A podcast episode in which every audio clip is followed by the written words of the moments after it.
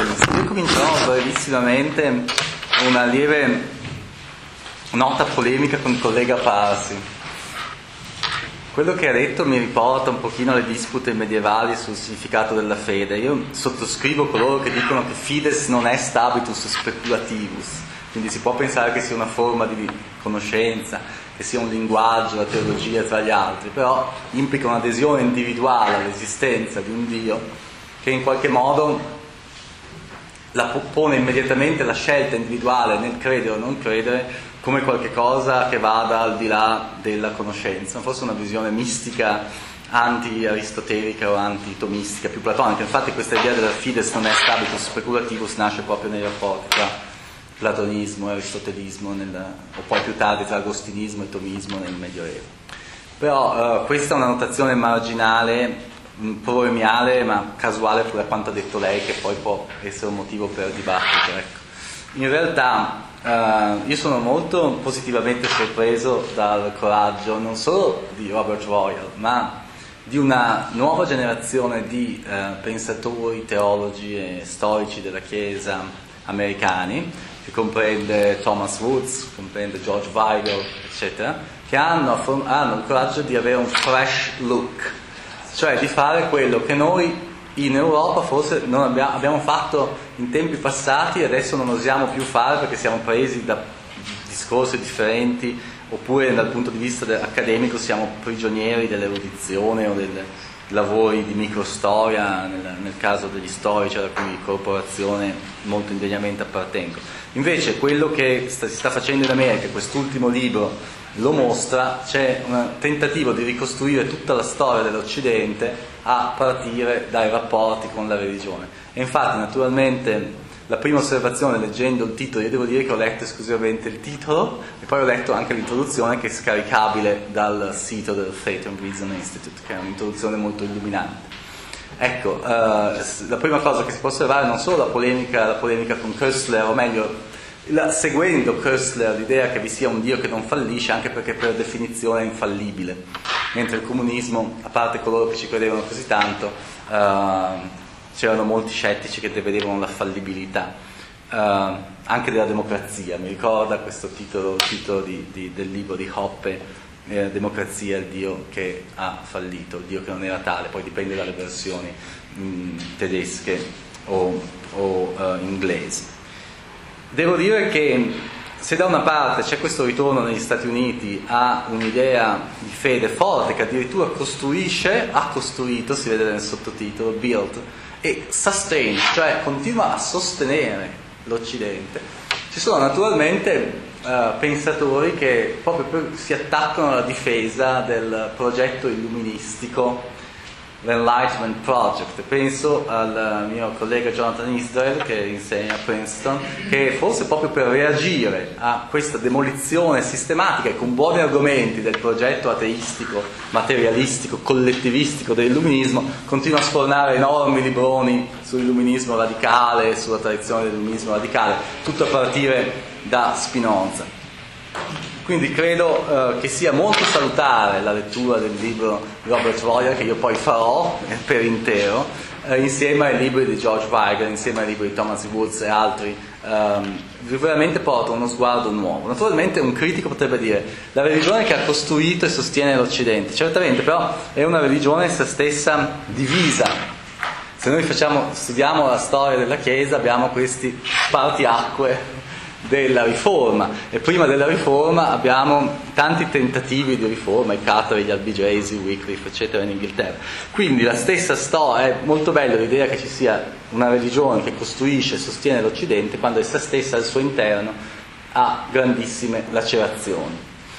E questo eh, credo che sia una grande sfida questo libro perché non si parla di cattolicesimo come nel libro di Thomas Woods, ma si parla esplicitamente di religione, che è un concetto che comprende sia le confessioni all'interno della cristianità, sia le religioni altre. Nel caso europeo non sono molte, ma certamente ad esempio ci fu una presenza del, dell'ebraismo eh, e poi pre, non so se il libro comincia con la precedente della cristianità, c'è una varietà ricchissima di religioni che poi più o meno sono scomparse con la romanizzazione del mondo e soprattutto poi con la grande crisi del IV secolo che Peter Brown ha così bene studiato e in cui ci sono gli assestamenti definitivi della Chiesa. Ecco, io, um, questa è la prima osservazione, quindi è un bellissimo fresh look il libro, sono sicuro, di Robert Royal, come lo sono stati altri suoi libri che mi piace qui ricordare, soprattutto uno che devo dire che ho letto per intero nonostante sia 502 pagine, compreso l'indice dei nomi, che è quello che riguarda i martiri del Novecento, dove si dimostra quanti milioni di cattolici e di cristiani siano periti nei genocidi, etnocidi e nelle altre forme di strage di massa o anche di omicidi individuali delle dittature del eh, Novecento. Quindi credo che sia eh, molto interessante questo aspetto. Un'altra notazione mh, importante, e forse di nuovo polemica, non potremmo ritornarci, io credo che l'idea di religione civile sia una delle peggiori sciagure che siano, state, siano accadute nell'Occidente. In Italia arriva in questa maniera, arriva da Rousseau e viene eh, trasformata in sistema in un immenso trattato di politica, parte pubblicato postumo di un pensatore proto-laico, proto-statalista che si chiamava Gaetano Filangeri e dalla sua cerchia. Poi Filangeri non è un caso, tra l'altro, in questo periodo che si riscopre il trattato inedito di politica di Constant del 1806 che proprio Constant scrisse un commentario molto importante cercando di demolire l'idea di religione civile, tra l'altro è il liberalismo preteso di Gaetano Filangeri, che è un'opera che tra l'altro è stata tradotta in italiano ma si conosce molto poco perché è un'edizione limitata e sarebbe bene ripubblicare, eh, forse anche più importante dell'inedito di Costana appena pubblicato che contiene poi parti più o meno quantificabili dal 45 all'85 al 95% di cose che sono già state poi state rifuse nelle sue opere. Quindi credo che eh, questo sia un, ecco, soprattutto in Italia, la religione civile fondamentalmente sostituisce lo Stato, qualche altra forma di mammona, di idolo, a Dio, che, e quindi sono stato stupito anch'io leggendo eh, quanto scriveva Marcello Pera tempo fa, che si possa fare del cristianesimo una religione civile. La religione civile per definizione cerca altri idoli, mentre il Dio è il Dio, quindi si, si lasci, si altre, non si parli di religione, almeno nei confronti dello Stato. Però questo, da Rousseau in poi, la, eh, l'idea di religione civile si sviluppa in tutto questo secolo nefasto e tristissimo che è l'Ottocento. E mi piace ricordare un libro di Michael Burley che si chiama Earthly Powers, che è una bella ricostruzione di tutte le forme di secolarizzazione che ci sono state nell'Ottocento fino alla Prima Guerra Mondiale. Burger è uno storico molto bravo che conosce molto bene il nazismo, che vive a Londra e ha scritto questo libro dove dimostra come la religione civile sia uh, la grande piaga in fondo del, dell'Ottocento, che si cerchino religioni civili di tutti i tipi, da Saint-Simon a uh, altri utopisti più o meno nefasti, Feuerbach, Marx, eccetera. E questo è un libro molto coraggioso, molto bello. Quindi io credo che occorra riflettere bene sul significato della religione civile, quale spazio ha Dio, cioè la religione tradizionale, all'interno di un contesto in cui si parla di religione civile. C'è una, c'è una doppia religione, però si, do, si, adora un solo Dio, ce lo insegna il Vangelo, perché si adora Mammona, si adora Dio, quindi si adora l'idolo, si adora Dio. Quindi mi domando come si possa poi, in un contesto eh, contemporaneo, avere una religione civile in cui c'è un'adorazione dello Stato, evidentemente, eh, o una sua celebrazione di vario tipo, allo stesso tempo mantenere l'adorazione di Dio. Ma questa è una cosa che si può fare con equilibrismi di ogni tipo, naturalmente. Ecco, io credo Uh, nelle parti che ho letto del libro di Robert Royal credo che sia molto importante vedere la fine del, dell'Enlightenment Project proprio nei pensatori che Robert Royal ha citato e nel fatto che la critica a Freud ad esempio che secondo me è in fondo insieme a Nietzsche non solo secondo me ma secondo una grossa tradizione di scholarship è stato l'ultimo grande pensatore dell'illuminismo sono, piano piano vengono, vengono posti in secondo piano. Quindi senz'altro si tratta di un libro estremamente ricco. Ecco, io preferisco affrontare il discorso storico che non vedere quali siano poi i mh, risultati per la discussione contemporanea che il professor Parsi conosce molto meglio di me essendo contemporaneista e comunque... No, sono politologo. Politologo, quindi... No, però, sì. devo, dico solo per, per Pera, Pera quando parla di religion, eh, tutti noi che Algeri, cioè, sì. là. quindi Sì. è un concetto anglosassone che non ha nulla a che vedere con Rousseau, cioè è completamente distinto, Mm. l'opposto per così dire di questa po' parodia che Mm. ho fatto della della- del civic religion, che non è Sì, però è- con la locazione è quella, poi bisogna, poi bisogna vedere come viene. Poi, certamente la Bella è un altro un punto di riferimento anglosassone il di tradizione. riferimento di Pera, questo direi che è una parte sicura, Mm. il punto di riferimento di tutti noi quando parliamo di religion, cioè non pensiamo a Rousseau, anzi non pensiamo Mm. a Angeli neanche. Scusate, Mm. quando-.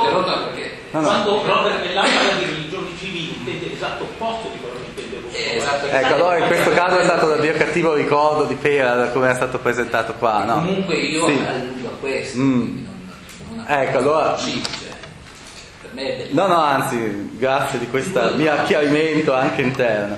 Ehm, sì, ecco, poi l'altra riflessione, naturalmente, è molto interessante che questo libro provenga sempre dall'ambito americano, proprio perché in fondo eh, la persona che lei, il grande founding father che ha citato insieme a Washington, eh, lasciò poi forse un po' tutti baffled in America quando poi decise che sulla sua, la sua tomba sarebbe stato un obelisco, che è quello ancora di Monticello, quindi non una croce, per cui era forse un vecchio residuo delle sue letture deistiche e panteistiche che faceva quando era a Parigi, insomma. E certamente, però certamente molto sono molto interessanti le riflessioni che lei ha riportato di Jefferson sull'importanza della religione. Eh, Jefferson aveva una grandissima pazienza nel leggersi i testi e tagliarli, però questo non l'ha fatto con il Talmud, ha deciso che era tutto terribile. cioè, e, no, questo è interessante perché in Italia c'è stata adesso una polemica sui blood libels sulla loro più o meno valore reale. meno.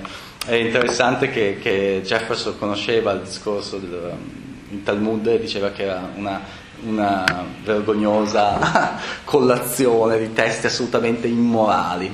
Ecco.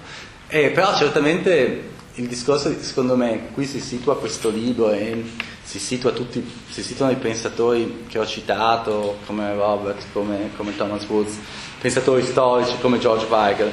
Eh, in qualche modo è lontano dalle origini dei founding fathers, secondo me, proprio perché il cattolicesimo come confessione arriva più tardi negli Stati Uniti. Siamo, negli Stati Uniti si, si unifica con battisti, con quacqueri, con puritani e così via.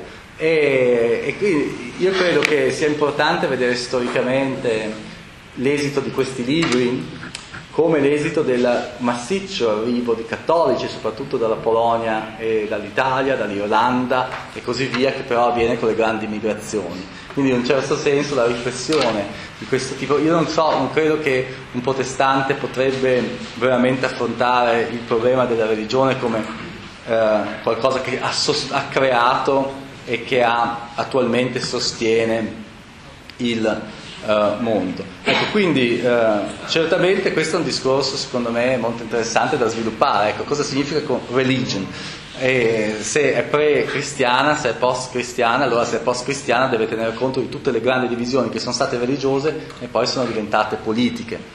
Quindi anche questo, secondo me, nel momento in cui ora eh, in tutta Europa e soprattutto poi negli Stati Uniti si torna all'idea di Christianity, Uh, che è una bella idea creata poi nel 6-700, insomma, perché, in realtà, perché, si aveva già una concezione della separazione, bisogna vedere che cosa si intende davvero per Christianity, secondo me. Ecco, quindi uh, è importante che se davvero deve sostiene, la morale cristiana davvero sostiene, certamente bisogna pensare che la cristianità è in se stessa lacerata e senz'altro lo è negli Stati Uniti dove c'è una prevalenza di protestanti nei confronti dei cattolici, cattolici che sono comunque un numero consistente, circa 70 milioni, quindi più degli italiani, dove ci sono più cattolici in, in Italia che, che non, in America che non in Italia che è tradizionalmente cattolica. Comunque volevo concludere questa osservazione che davvero sono, sono, è un libro che lascia, promette moltissimo e senz'altro mantiene molto di quello che promette.